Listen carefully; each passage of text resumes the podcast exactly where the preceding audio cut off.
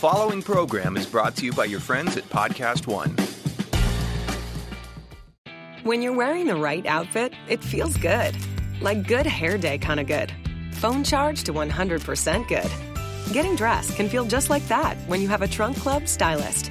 Because not only do we send you lots of outfits and accessories, we also teach you how to style them. And since we're a Nordstrom company, you know you'll be well taken care of. Look and feel great every single day with Trunk Club. Meet your personal stylist at trunkclub.com. That's trunkclub.com. And so in the bad old days, an airline captain, for example, might be arrogant, autocratic. He didn't listen to others. He didn't see the need for a team-building approach. And the accident rate reflected that. Back in the early 60s, there was an airline accident that was fatal every few weeks, something we wouldn't tolerate today, something that would be unimaginable today. Welcome to the Forbes Interview. I'm your host, Steve Bertoni. On this show, I'll do in-depth interviews with billionaires, entrepreneurs, and influencers. Really excited today. We have Captain Chesley Sullenberger, otherwise known as Captain Sully, who, among many things, is a pilot, a safety expert, best-selling author. I guess you're also a muse for Tom Hanks, which is quite a feat. And thank you. Who knew? Yes, who knew? That's why you probably became a pilot. Thanks for joining. This is really exciting. Great to be with you, Stephen. And we're doing this over the phone, but I wish you were here because we right now at Forbes are overlooking the Hudson, by the Holland Tunnel, right where you have made your miracle landing. So that would have been a nice little touch. It's amazing the number of people I've talked to personally who watched us that very day. I mean, it was incredible. So let's start right now, and I want to get to that incredible day almost a decade ago. But kind of fill us in. Besides, inspiring, major motion pictures, what have you been up to in the last few years? Since that crazy day. Well, I've been able to have amazing opportunities I would not have had in 100 normal lifetimes, to meet world leaders, to travel the world, to talk to audiences from Australia to Switzerland and everywhere in between, audiences as varied as nuclear power operators, financial risk managers, the military, legal, and many other in a variety of domains. And what I found is how similar our challenges are, how many similar issues we're all facing, no matter what business, no matter what domain that we're in.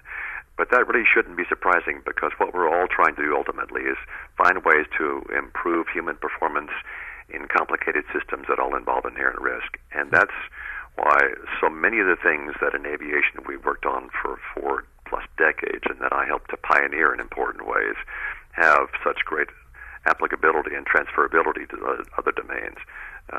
And I think my team and I and all the first responders proved in the most dramatic way possible on January 15, 2009, that all the things that we worked on for decades really work in the real world, even in the most extreme crisis.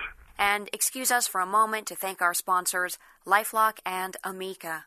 More about those sponsors later in the show. Yeah, what's the link? How do you link together a nuclear reactor operator and a financial risk officer? What are some of the similarities, kind of concrete, that link these sort of higher risk but very different jobs together? Well, we have to have, first of all, what pilots call situational awareness, or SA. We have to be able to create and maintain accurately a mental model of our reality. We have to be good risk managers. We have to be mindful. We have to understand our profession, our processes, so that we can begin to sensitize ourselves to risk in aggregate and singly. And we have to understand that bad outcomes are almost never the result of a single fault, a single error, a single failure. Instead, they are the end result of a causal chain of events. And when we begin to sensitize ourselves to risk and be able to identify them proactively, we can break that chain and avoid a bad outcome. But ultimately, in every domain, in every organization, it always starts with the fundamentals, with having core values and having leadership committed to them. And then, of course, leadership has the responsibility of creating an environment, a culture in which we all can do our best work. They provide the direction, they provide the resources, they provide the human development, But it requires also the bottom-up engagement of frontline employees. So it's that yin and yang, the leadership culture top-down from the bottom-up engagement that really does make the difference, that sets apart the best from all the rest. So it sounds like being a pilot actually has very little to do with the actual flying and more with the leadership and, I guess, the assessment of the whole process. Well, the flying part of it certainly provides one with the discipline, the diligence, the dedication, to be intellectually curious, to be a continuous lifelong learner, to be someone who strives for excellence, to have a deep understanding that in every safety or quality critical domain, just good enough isn't. Let's go from the beginning here. You always loved flying. What drew you to it? What made you want to become first a military pilot, then a commercial pilot? Oh, after being a very young child, probably 4.5 or so, and briefly toying with the idea of being a police officer or a fireman, as we called firefighters in those days. By the time I was 5, the die was cast.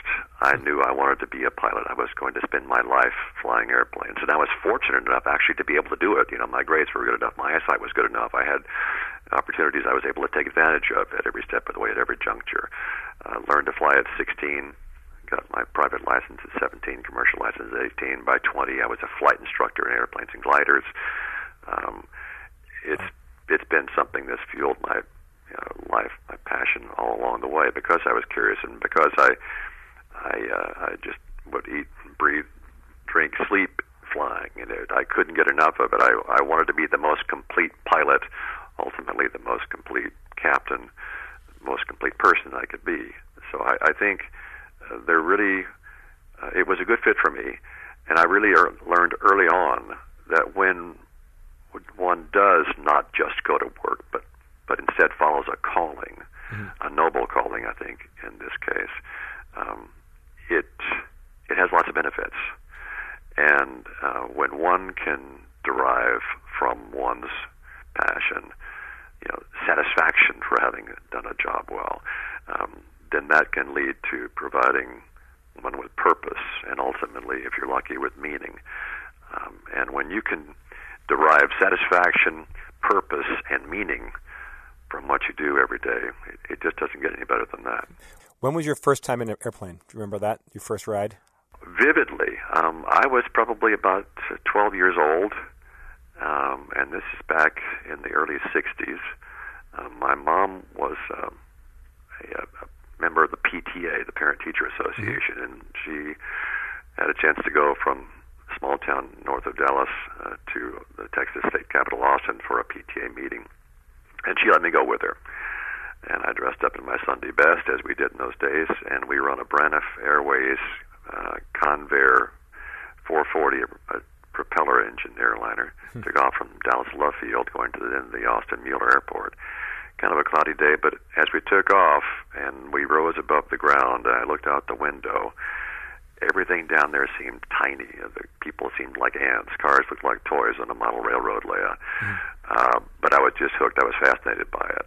Of course, I had already read every book and magazine I could.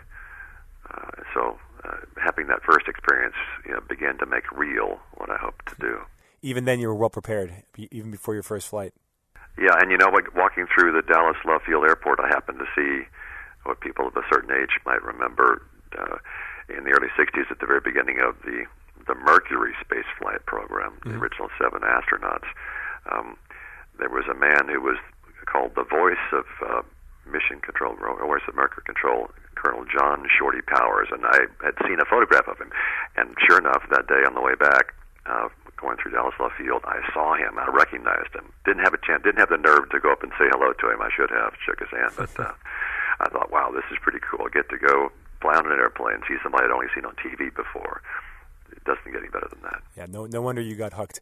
And you mentioned too, besides, you mentioned the famous landing in the Hudson was 40 years in the making, and you told me before we started that besides being a pilot, you were a leader at your company. You really helped change the cockpit protocol, the safety.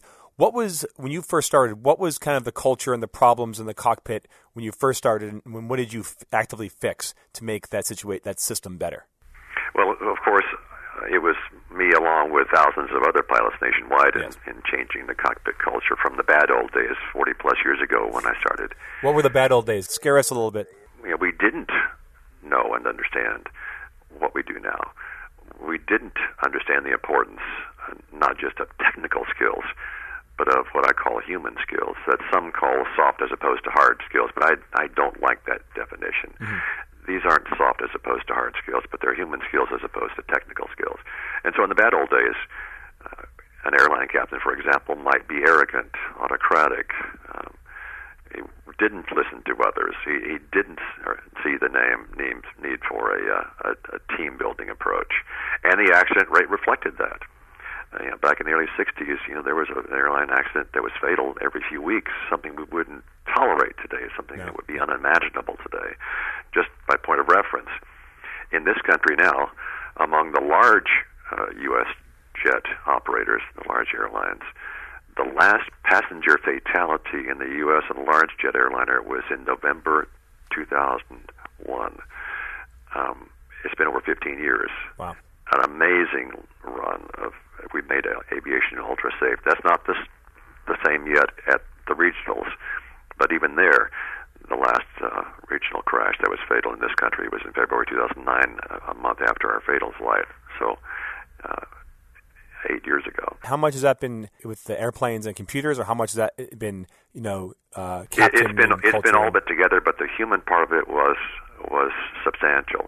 And so what we realized we needed to do, even as we were making the technology better, was we needed to arm our pilots, our flight attendants, and everybody else with these human skills to be able to handle distractions, to trap errors, to better communicate, to make better decisions and then communicate them, essentially to do what the best pilots and flight attendants already did. So what we did was we observed how the best captains led. We observed how the best crews, the best teams operated. And we came up with a course to teach everybody else how to do it as well. And so that's what we did. And I was a pioneer in that effort at my airline. In fact, you know you're a pioneer when you first begin to hear about this idea from others, and you talk about it and develop some nascent ideas. And then you approach the Pilots Union Safety Committee, and you feel like it's a real chore. You have to work very hard to convince the Pilot Union Safety Committee that a new safety initiative is a good idea. Initially, there was some reluctance because they thought this might be, a threat to what we call captain's authority, to the captain's autonomy, the ability to make an independent professional judgment, free of outside influences. Mm-hmm. But in fact, we convinced them that they still have the same statutory responsibility, the same authority, but that we would make them more effective, and they'd be able to build and lead a team more safely and more effectively if they used these techniques. And they did. And so I taught the very first such course at my airline. And we began gradually to shift the cockpit culture to one of where now when a captain meets a crew for the first time after the introductions are made, you begin to align goals, you have a quick conversation, you talk about a few safety and security specifics, and you create among the team members a shared sense of responsibility for the outcome. In other words, you take a team of people who are already experts, and you tell them how, you teach them how to make themselves an expert team. And those are different skills, but they're critically important. So by doing that, we were able to solve some of the problems that we had in the 70s in particular, some seminal accidents that were fatal that were caused by the lack of this kind of a team approach. Like a day in the life of a pilot at a major airline that's flying, let's say, New York to San Francisco. Take me through like their day in terms of, all we do is we see the pilot, walk on the plane and do some checks and they take off. Like what's the prep for that, and what's kind of the cadence, I guess? Well, of course, before they can even become an airline pilot, they have to have a lot of knowledge, a lot of skill, a lot of training in the profession. They have to understand high-altitude meteorology, high-altitude physiology. They have to understand aerodynamics. They have to understand basic physics. They have to learn about the systems in every part of the airplane, electrical, hydraulic, fuel, and many others. You are assigned to a trip, often multiple days of flying, with another pilot, a first officer if you're a captain. And at a large airline, where there may be 15,000 pilots and maybe 60,000 flight attendants, it means that we fly all the time with people we've never met before, because there's so many of them. And so that's yet another challenge. And so part of this crew resource management, this leadership team building course, is to teach people how to do that. I mean, imagine that you were going to meet your team for the very first time, never knowing whether that day or the next week or never, you might suddenly face some ultimate challenge. How would you engage them? What would you say to them? How would you quickly take this collection of individuals and form them into an effective team so that if something awful happens on that very first takeoff, you can work together as if you'd been working together for years? So those are the skills that we would teach. And so when you get to the airplane and you meet the rest of the crew members, you have that crew briefing, that 4-minute conversation. And then you begin doing your jobs, and you have divisions of duties. You have roles and responsibilities that each of us has learned well. And then you begin to do your checks, and you divide up the labor. Often the first officer will do the exterior inspection of the airplane while the captain checks the weather, checks the fuel load, checks the cockpit, while the flight attendants check all the safety equipment in the cabin. And then when that's all complete, then they will begin to board the passengers. And as they board, they're observing them, their behavior, of course, in the post-9/11 days. They're looking for anything out of the ordinary that meets certain criteria. We make sure that people who sit in the exit row are at least 15 years old and can understand and speak English and are willing to perform the duties of opening the overwing exits if there has to be an evacuation. So it's a team that's trained, that's schooled in the consistent application of best practices.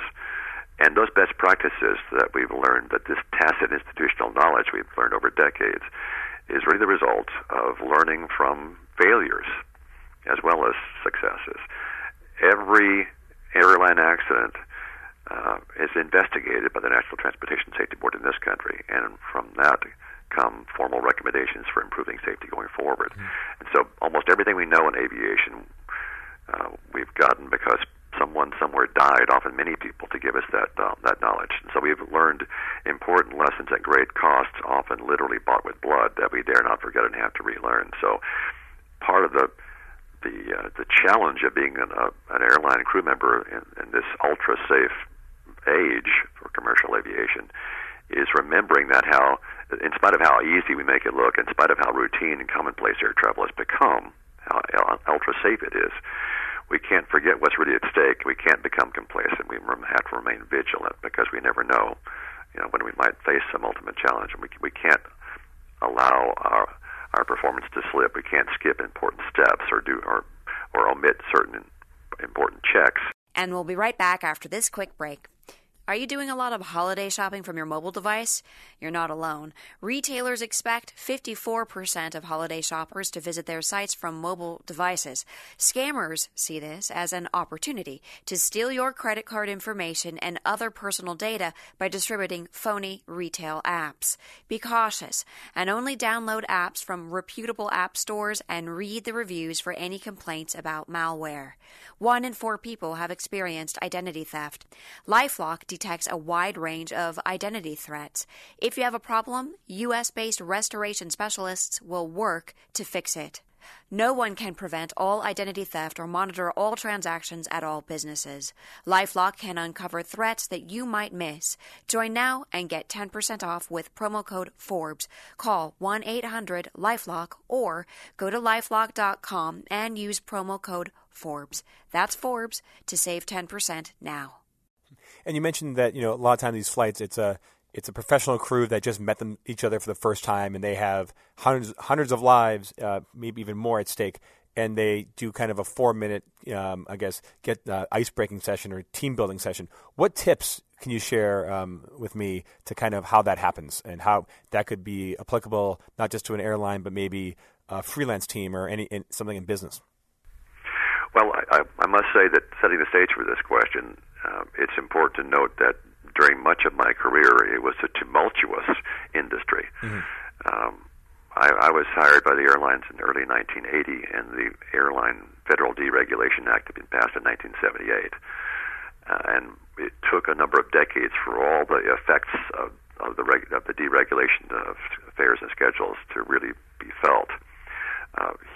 Intensely cost-competitive industry, at once labor and capital-intensive, mm-hmm. very customer service-sensitive, very safety-sensitive. And so you have a lot of economic pressure. And then, of course, with the terror attacks of 2001, with SARS, with the downturns in the economy, with multiple airline bankruptcies, with loss of pensions. Almost every airline employer in the country has lost pensions.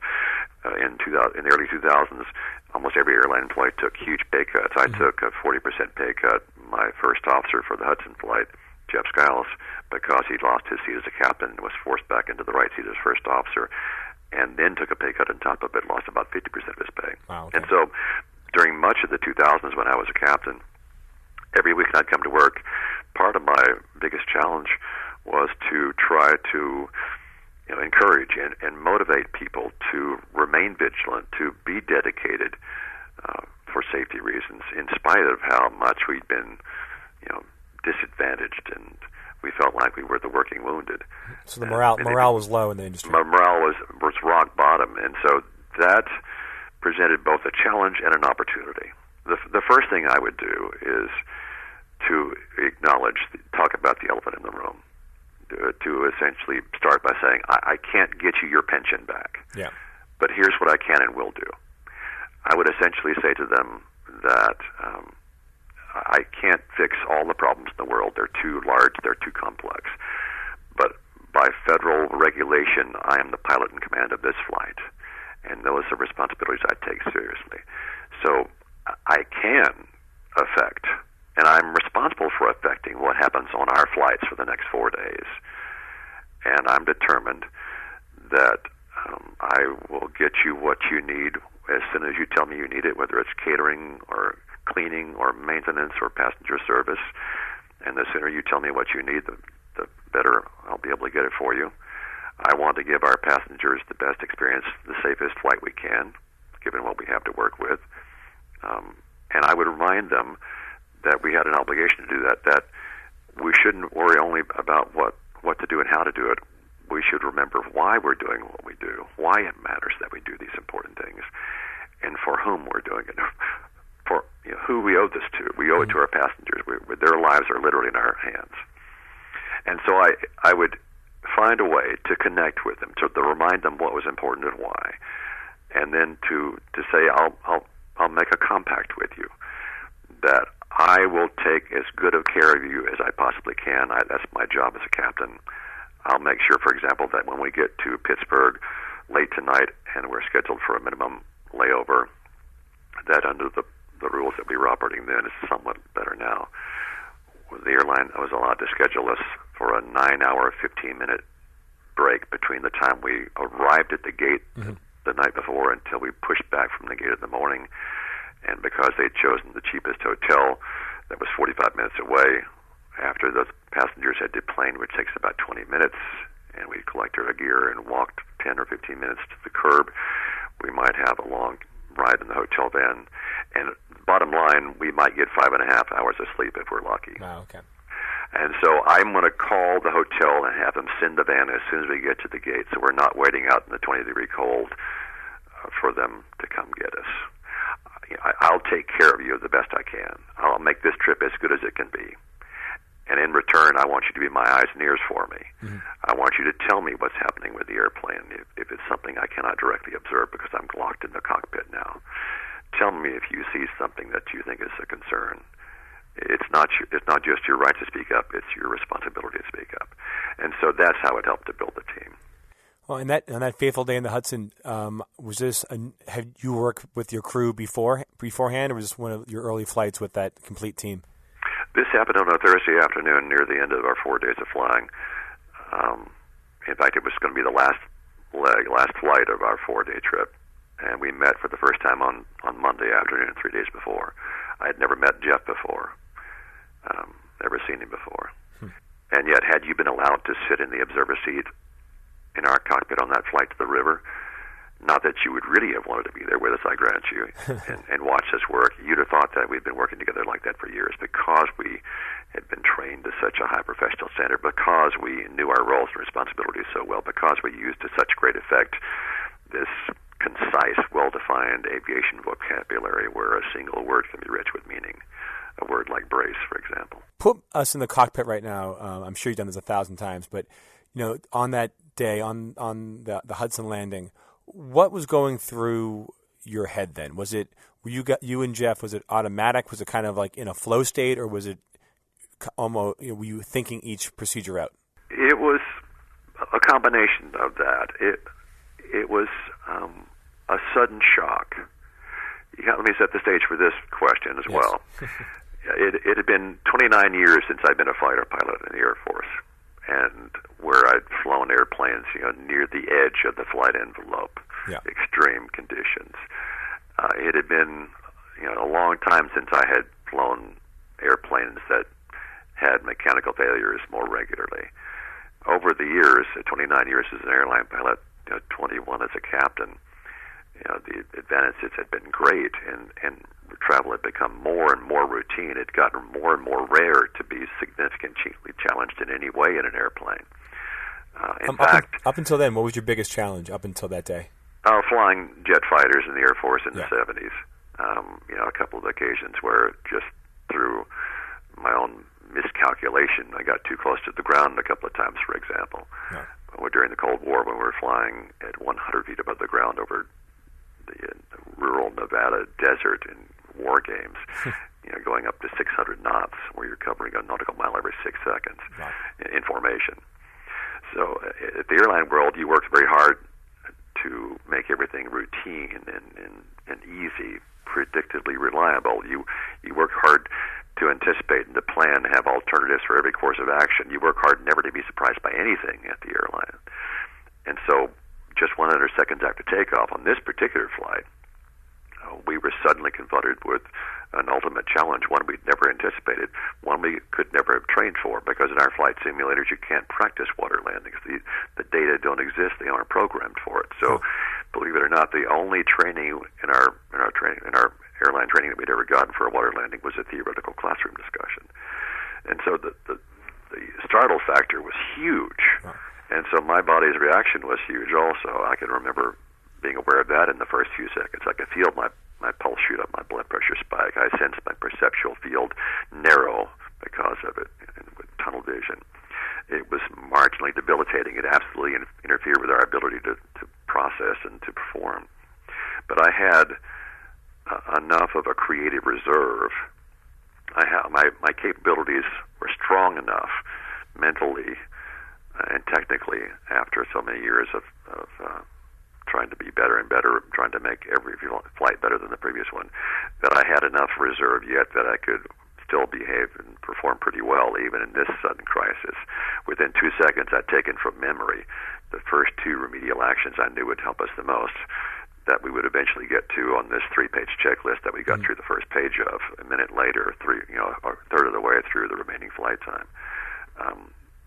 So it was a matter of suddenly confronting something we never envisioned, never trained for, having to force calm on ourselves, then impose order on what might have been chaos by imposing a paradigm that we had learned about essentially how to maintain control, set priorities, even in a situation we would never specifically trained for. And then by having the discipline to manage the workload, to load shed, because I knew there wasn't time to do everything we really needed to do. Mm-hmm. Instead, I had to focus on only doing the very most important things, the things that would help us the most, but doing them very, very well, and then having the discipline to ignore everything I didn't have time to do as being only potential distractions and potential detriments to our performance if I tried to do too much. Because I knew that multitasking was a myth. I knew that when we think we're multitasking, what we're doing, in fact, is just switching rapidly between tasks, not doing any of them well. I'd seen the data on that, and I knew how important it was to mentally focus, to narrow the focus down to solving the most immediate problems one at a time as quickly as possible, and not trying to do too much, and being willing to sacrifice the airplane to save lives, and not worrying about being second-guessed, as I knew I would be, by investigators and by everybody else in aviation. They'd be scrutinizing for years everything I did and everything I said. But I didn't let that knowledge dissuade me from having to do what I had to do. In fact, I'd been a pilot union safety investigator before and participated in an NTSB investigation of another accident a long time ago. So I knew how the process worked, how important, how valuable it is, but that still didn't make it any easier to go through it. I would say that was all running through your head in that short amount of time, huh? I didn't specifically think about all those things. There wasn't time for that. Yeah. I mean, we've been talking for about 5 minutes now about what happened in the first 5 seconds. But all those things were in the back of my mind and essentially accessible to help me frame my decision-making in sort of an intuitive way. So it wasn't at all automatic. We didn't just blast through procedures that we had memorized. We had to take what we did know and quickly adapt it and apply it in a new way to fit this novel situation. But it certainly helped to have such a vast repository of experience. In my first interview ever, when I spoke to Katie Couric in 60 Minutes a few weeks after the flight, I described that process in this way. I said, one way of looking at this situation and how I handled it was that for 40 years I'd been making small, regular deposits in this bank of education, training, and experience. And on January 15, 2009, the balance was sufficient that I could make a sudden large withdrawal. Had there been ever like any other big commercial water landings that that people survived? Yes. There have been several famous ones, starting in the 50s with Pan Am propeller airliners between San Francisco and Hawaii. Mm-hmm. There have been a few in Europe and parts of Russia over the years, but not well known. But this, I think, because it happened in New York, because it happened in the modern digital media age, it was noticed, and it became, you know, a very remarkable event that people around the world knew the story of. Oh, it was incredible, and I think you know, and the world at that time needed it. I mean, I look back and I get emotional thinking about it. I was in New York then, and I feel, like you said, it was a freezing January day, and I think the city and the country and the world were still in the throes of the financial crisis, and I think we needed a win, and you guys definitely delivered a win that day. I think you're right. I think that's why this story still has this enduring power to touch and inspire people. It's because it happened during the financial meltdown in 08, 09. It seemed as though everything was going wrong and no one could do anything right. I think some people had begun to doubt human nature, wondering if it was really mostly about self-interest and greed.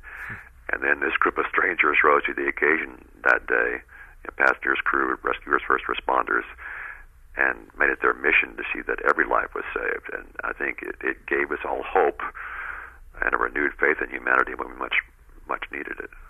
And speaking of this was the whole event was 40 years in the making and making small deposits to get ready for that day. But what made you? Were you ready for that media onslaught and becoming a global figure?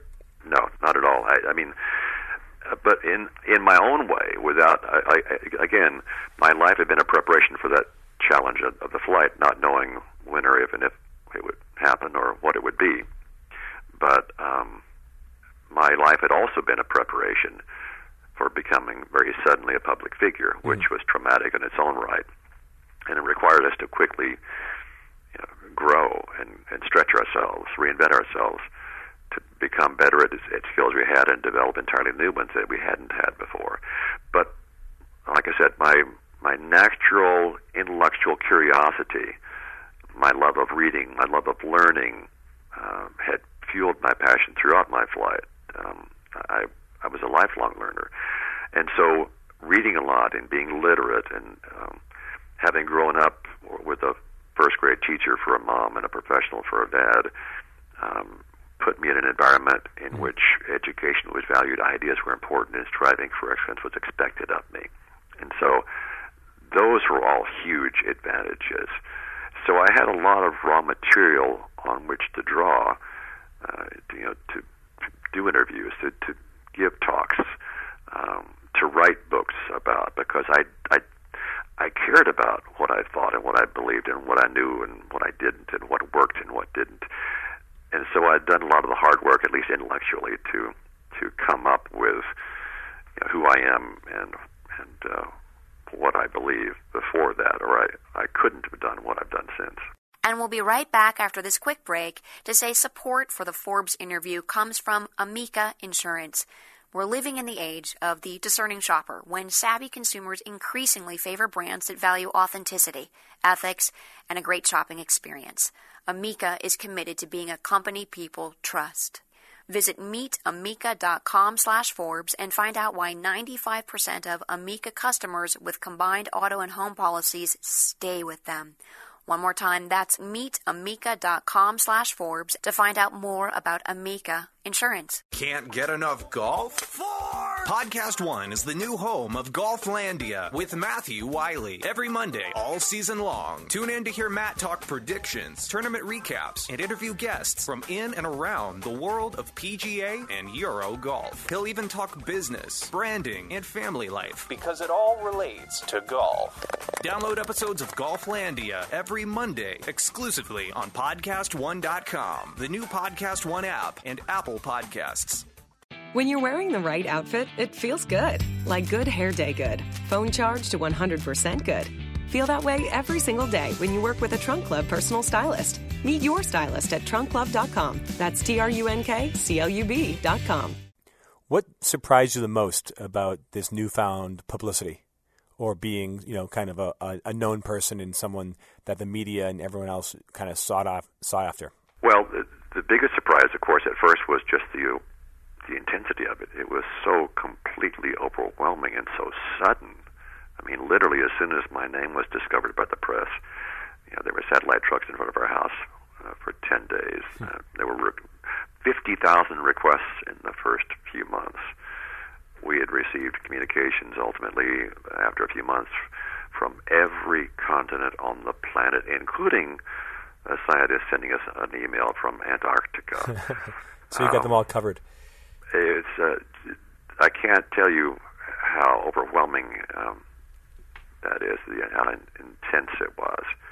But I guess, ultimately, the other surprise is it's amazing what people can learn to do. Yeah.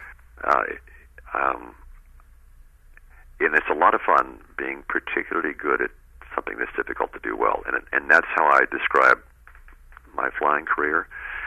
And now that's how I describe my speaking career.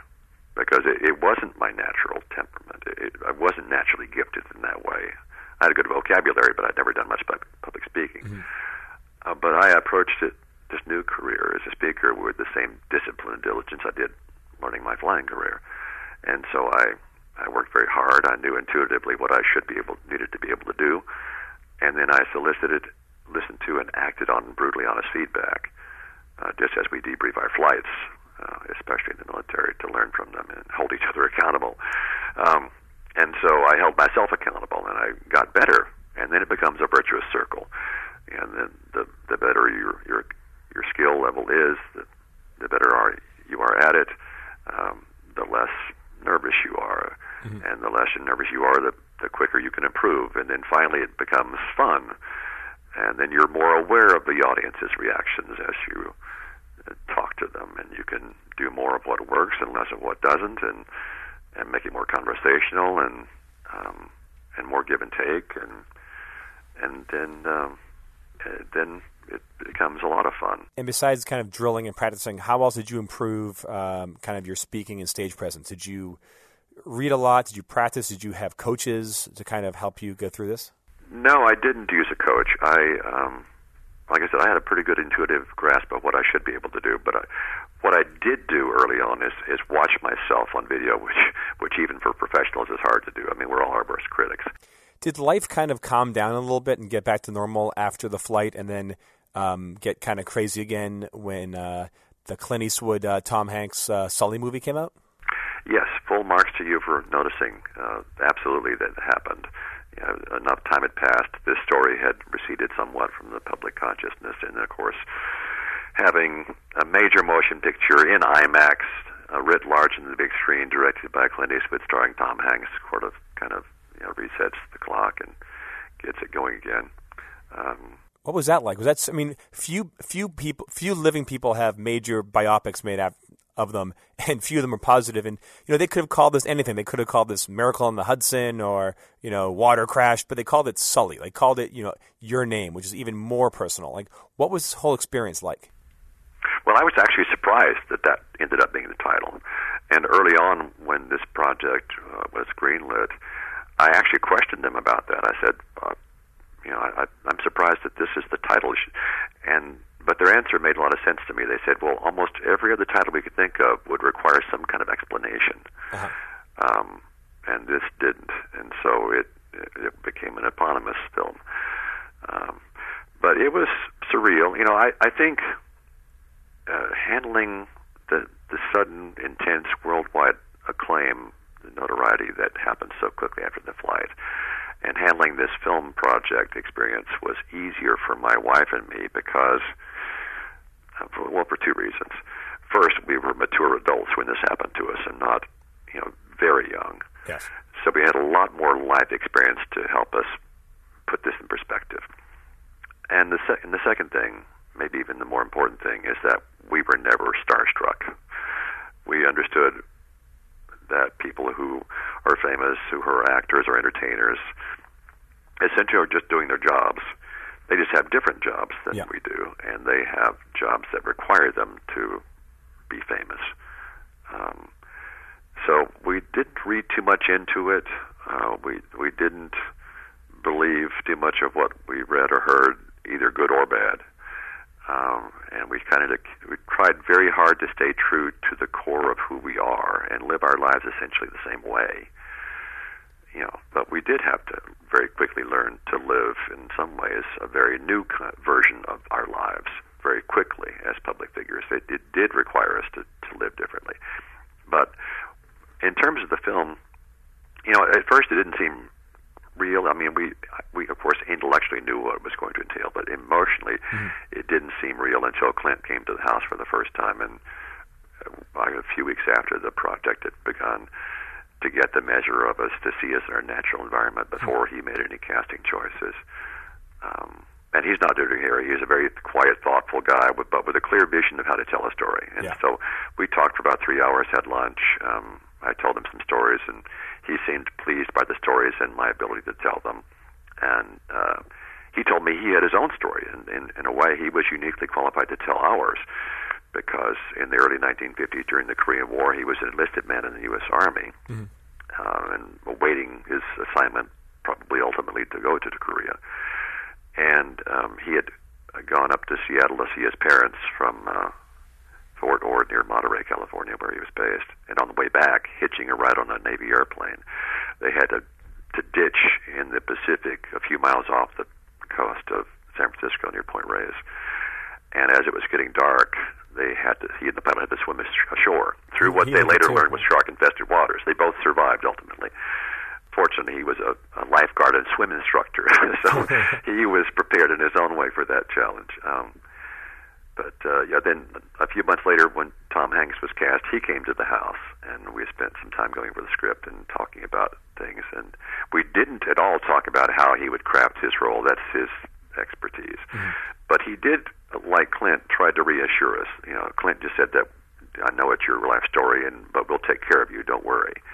Well, we, of course, we weren't worried, but we were very concerned or very interested at every juncture that they would tell it, truthfully and in a way that was respectful for the story, and they did.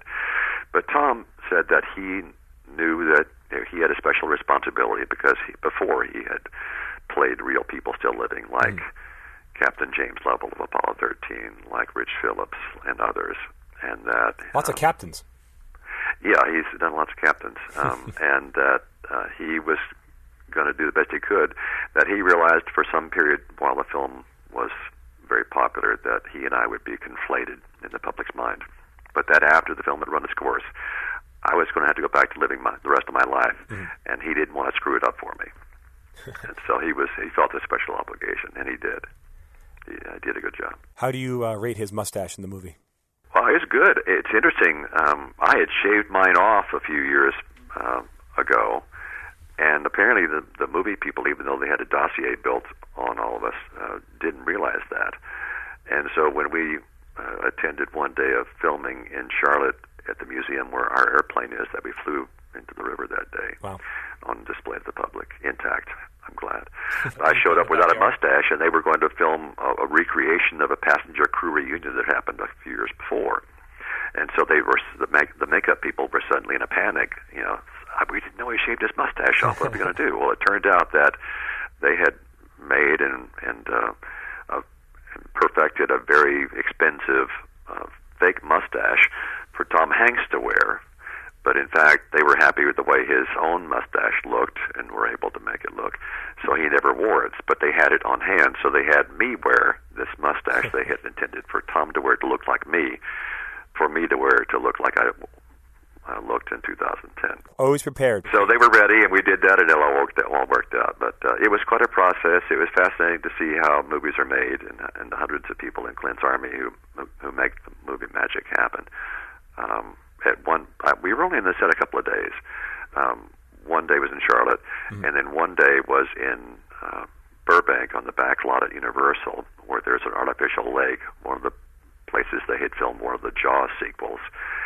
And they went to such great effort and expense to make this movie look real. They went to the desert in Arizona, where the airline had stored several retired airliners, mm-hmm. and they got two complete Airbus A320s that had been stored in the desert that US Airways had flown, and took the wings off, trucked them to Burbank.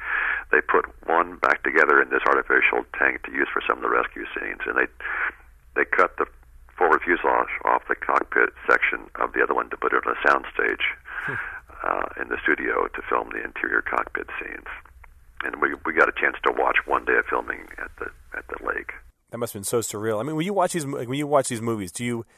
I mean, even if you watch Tom Hanks, do you feel like you're watching like yourself or an impersonation of yourself, or does he just kind of have the did he capture kind of the essence of the situation, and that's what you it seems like? To you? Yes. Both. It was surreal.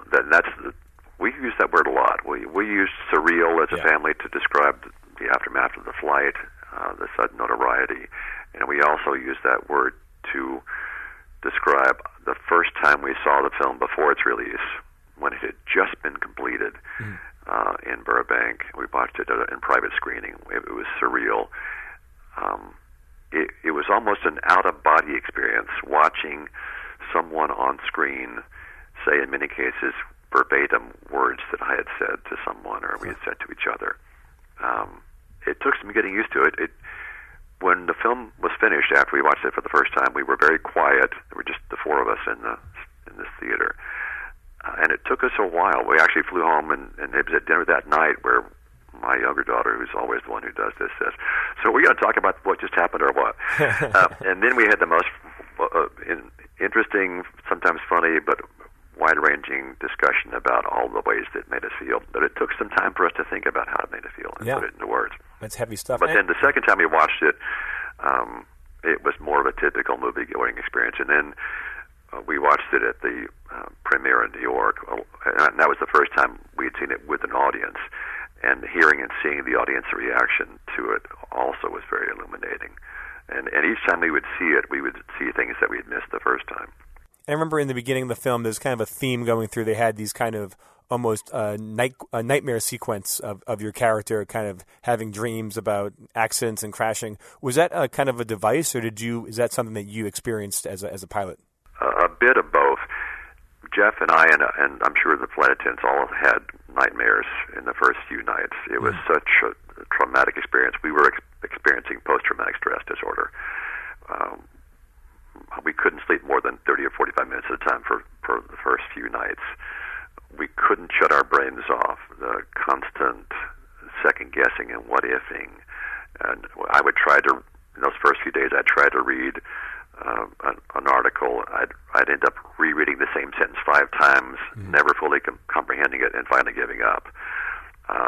at night, you know, when you're alone with your thoughts and the demons come, you know, you can't shut it off, and it's disturbing. But I don't remember what my dreams were about, but I'm sure that they weren't about a 9/11 style, you know, crashing into high rises sort of a thing. I couldn't tell you what they were, but they were, I'm sure, disturbing and about the possibilities that we faced that day, or my responsibility and my worry that I completed them. You know, I accounted for everybody. Had someone somehow fallen in the river and drowned? You know, that sort of a thing. Those were my concerns. Did the trauma eventually? How did that trauma subside? With time, you know, with processing it, thinking about it, talking about it, writing about it. You know, people ultimately can be resilient, but it took some time. You know, I run, I go to the gym. Mm-hmm. My resting pulse is normally, you know, in the 50s or 60s.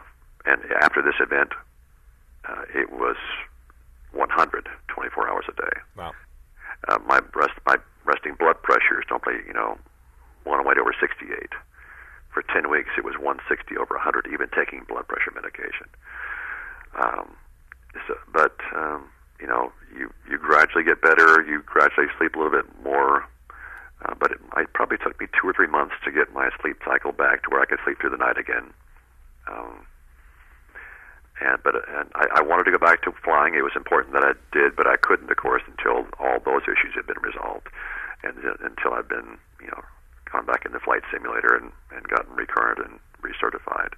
And then once I did, then I made it a point to fly again with our first officer from the Hudson flight, Jeff Skiles. Okay. And then the next year, a year after the flight, after 30 years at the airline, I took my retirement flight and I retired. I made it a point to fly again with Jeff. So what was your first flight back in the saddle like? You know, people often ask me that, assuming that it was difficult. It wasn't at all.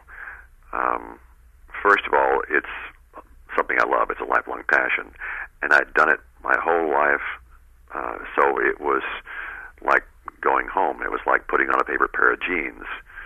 But I've got to say, though, that the very first flight I had when I went back to work and I saw some birds go by near us, and it definitely got my attention, you know, until I sort of became a little bit more desensitized to an occasional bird presence. Did the passengers on the flight knew who was flying the plane? Yeah, they would see me and they would find out. In fact, that became sort of a disrupting issue for a while. That's part of why I retired. The airline gave me a flexible schedule for a while to get things done in that immediate aftermath when I came back to work. And I would always announce myself on the PA. And I remember one of the first flights I had when I said, "Ladies and gentlemen, this is Captain Sullenberger," and you'd hear. I learned to wait a few seconds, give it a few beats before I said anything else, where it would be obscured by, you know, the noise from the cabin. That must have been fun. Well, yeah, it was just different. You know, it was something I wasn't used to. But yeah, it's. I guess I would describe the entire process this way: that the intensity of being a world recognized public figure is so extreme. Thank goodness it was for something good. Yes. If it were for doing something bad, if my name were Madoff, for example, I could not imagine how awful that would be, because just having it for a good thing where people want to say hi to you is overwhelming at times. If it were something bad, it would be unbearable. I know you're doing self-driving car stuff. What's your prediction for that in the future? Oh, gosh, predictions are always tough. I will say that the industry seems to be in a race. They seem to be determined to have autonomous vehicles on the road everywhere as much as possible, as quickly as possible. And I tell them the same thing I told an audience at the Kennedy Space Center at Cape Canaveral when they were talking about developing the next space vehicles. It's much more important to get it right than it is to get it fast. Mm-hmm. My concern is that as vehicles become more autonomous, we're going to see some of the unintended consequences happen with vehicles that we've seen happen with increasing automation use in airplanes. That is, that the more technology people depend upon, the less engaged they are with the process of being an operator of the vehicle, and the less likely they are to be able to quickly and effectively intervene if they must. So if we're going to really have autonomous vehicles, then they need to be so good that human intervention is never necessary, and that's going to be an extraordinarily high bar. I'm not sure it's one that's reachable in the near term. So you think that with all these, like, the autonomous driving, or at least the features like automatic braking and stuff, it's kind of like how the seatbelts, people started driving faster when they were wearing seatbelts in the beginning. I'm in favor of the driver-assisted technology. I'm in favor of lane departure warnings. I'm in favor of automatic braking. I'm in favor of people driving their cars still being well-trained to do it, being engaged and alert, not distracted and not impaired, and having technology help you. And if you're a good driver, the technology would never be needed. But if you're not, or if you're a good driver and you're momentarily distracted or something happens, something surprises you, then the technology may help save you. Mm-hmm. What I'm saying is that if people in autonomous vehicles that still require some engagement feel like the technology is good enough that they don't have to pay attention, that they can be putting their makeup on or reading a newspaper or eating or asleep while their vehicle drives them there, and something happens and they suddenly have to intervene, they're probably not going to be able to. Yeah. So we need to. I think there's a great benefit to having driver assistance behavior that makes up for some of the inadequacies of driver behavior. But if people feel like they're invulnerable, and no matter what they do, no matter how careless they are, no matter how uninvolved they are, no matter how impaired they are, that the technology will save them, it might not. So I think it's this transition zone. Mm-hmm. We're on the way to some ultimate technology that would need intervention, that we get in a lot of trouble. Yeah, it's all your neighbors out there in San Francisco who are reading the paper in their Teslas as they go down the highway. Yeah, I mean, it's crazy. It's just craziness. And we're going to see more of that, I'm afraid, because these companies are rushing to get their technology on the road without fully understanding the consequences. I think also, in order to have these vehicles learn, just as drivers do, from experiences, we need to have big data sets. So basically, we still need to keep everybody and their vehicle cyber safe, but there needs to be a way for each vehicle to learn from the experiences of every vehicle. Yeah. And then we'll have a big enough data set to quickly teach your vehicle about vehicles in Sweden or New York or somewhere else, and not have to have your own vehicle learn from its own mistakes, because that's going to take too long and be too risky. But the other concern is, I think these companies are using the public as unwilling guinea pigs when they put these vehicles on the road. Yeah, and that's a legal and moral issue ultimately that they seem not to be addressing. Yeah, like you said before, I think a lot of these things we got smart about with airplanes were paid for in blood, which is very poignant. And hopefully, these companies aren't doing that with us out on the road. Just for the audience, could you give me a Captain Sullenberger announcement right now, as if we're taking off? Well, I'll do you one better. Since I am a safety advocate, and especially now that I'm using my bully pulpit to have a greater voice about things I've cared about my whole life, including the safety of the traveling public by every means of transport, including our personal automobiles, let me make a new announcement for you. Sounds good. Ladies and gentlemen, this is your captain speaking.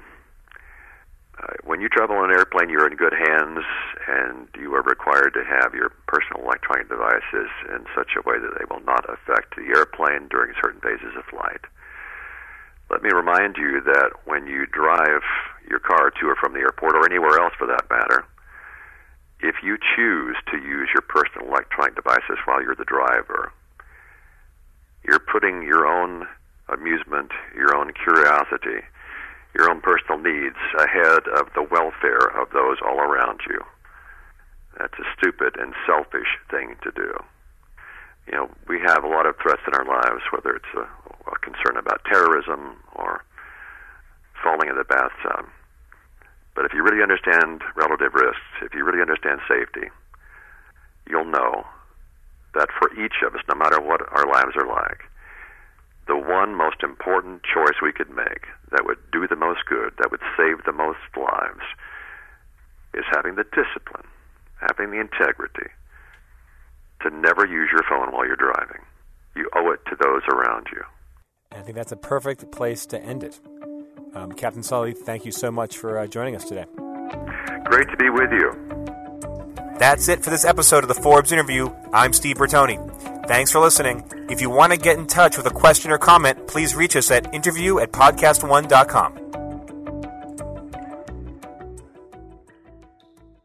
2017 was a great year for us here at Podcast One, and we hope it was a great year for you. We launched new shows with Caitlin Bristow, Jim Harbaugh, Dick Enberg, and Randy Jackson. We've had some amazing guests stop by some of our shows, like Bryan Cranston on Geffen Playhouse Unscripted, Julia Louis-Dreyfus on All of the Above with Norman Lear, and Jason Bateman on Spike's Car Radio with Spike Ferriston. We are looking forward to a bright 2018 with new shows coming online, like MySpace Tom Anderson. And we are welcoming back Dennis Miller to the podcast scene. This is Heather Dubrow. Happy holidays. Cheers.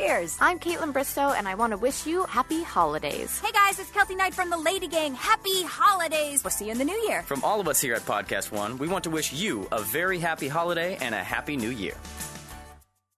When you're wearing the right outfit, it feels good. Like good hair day kind of good. Phone charge to 100% good. Getting dressed can feel just like that when you have a Trunk Club stylist. Because not only do we send you lots of outfits and accessories, we also teach you how to style them. And since we're a Nordstrom company, you know you'll be well taken care of. Look and feel great every single day with Trunk Club. Meet your personal stylist at trunkclub.com. That's TRUNKCLUB.com. At the border. I'm Ed Donahue with an AP News Minute. At the roundtable discussion today in San Antonio, Texas, President Trump heard something he said he never heard before about life along the border. Many people are dying. And the danger of living here, unless you know exactly what you're doing, is tremendous. This is Texas Lieutenant Governor Dan Patrick. Where are the people in Washington to stand up for these children, these women, these senior citizens? Where are they? Bring them down. Mr. President, let the Democrats come down to Brooks County. Let them come to any of these ranches. Let them see these bodies. Let them see the skeletons. We have the photographs. Attorney General William Barr says he thinks spying did occur on Donald Trump's presidential campaign, suggesting the origins of the Russia investigation may have been mishandled. Scientists released the first image ever made of a black hole, revealing a fiery ring of gravity-twisted light swirling around the edge of the abyss. One scientist said, "Science fiction has become science fact." I'm Ed Donahue.